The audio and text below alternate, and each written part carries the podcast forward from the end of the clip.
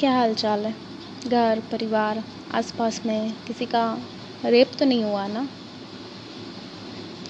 हाँ जब ये सवाल इसी तरह आम हो जाएगा, तब तुम्हें मेरी बेचैनी और गुस्से का सबब समझ में आएगा।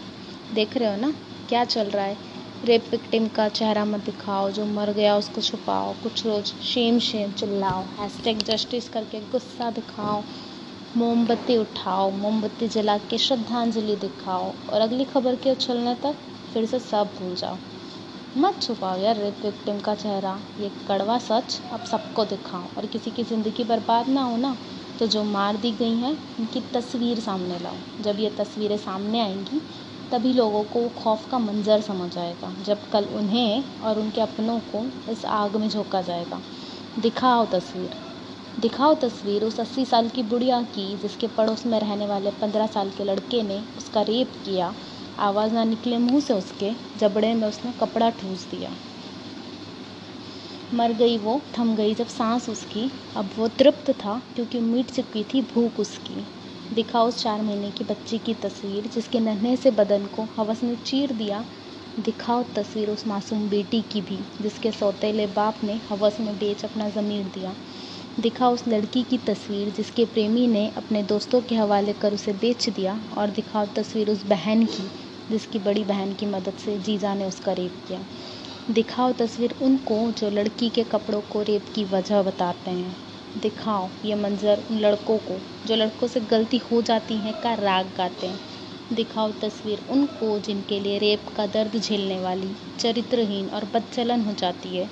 दिखाओ तस्वीर उनको जिनके लिए ताली दोनों हाथों से बजाई जाती है।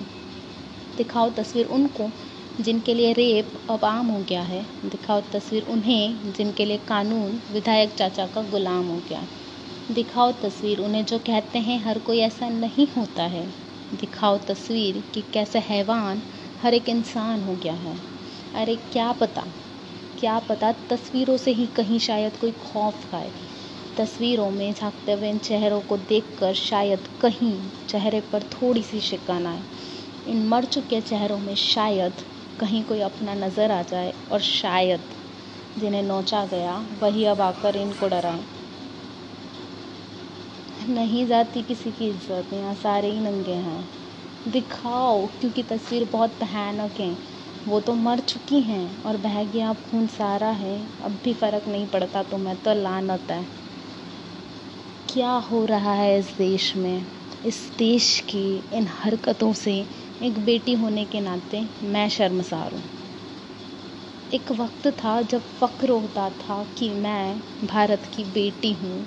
सच कहूँ, आज लानत होती है शर्म सर से झुकता है कि यार मैं भारत की बेटी हूँ। ज़रा देखो गौर से और बताओ, क्या यही महान भारत है?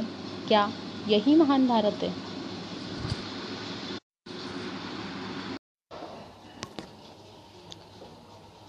पता नहीं, पर यह हाथों में मोमबत्ती कौन पकड़ा गया?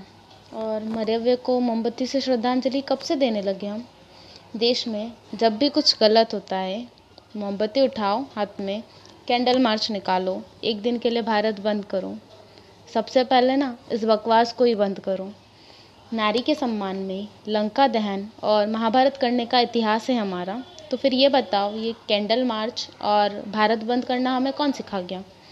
भारत देश में जब भी बलात्कार होता है ना, वो एक बेटी या एक नारी के साथ नहीं होता। वो हर लड़की, हर एक नारी के साथ होता है।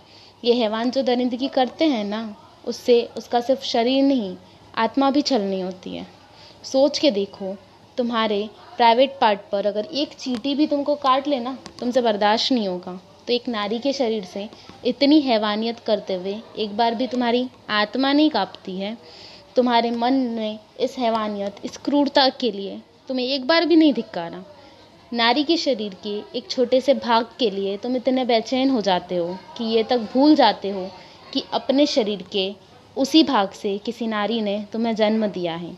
नारी के शरीर का वो एक भाग जिससे, या ये कहूँ कि जिस जगह से हर कोई जन्म लेता है, उसकी वासना में तुम इतने खो गए कि दरिंदगी और हैवानियत तक उतर आए। इस दरिंदगी के बाद तुमने अपने मर्द होने का प्रमाण दिया है ना? मैं नहीं कहूँगी कि तुम ना मर्द हो, तुम वाकई मर्द हो।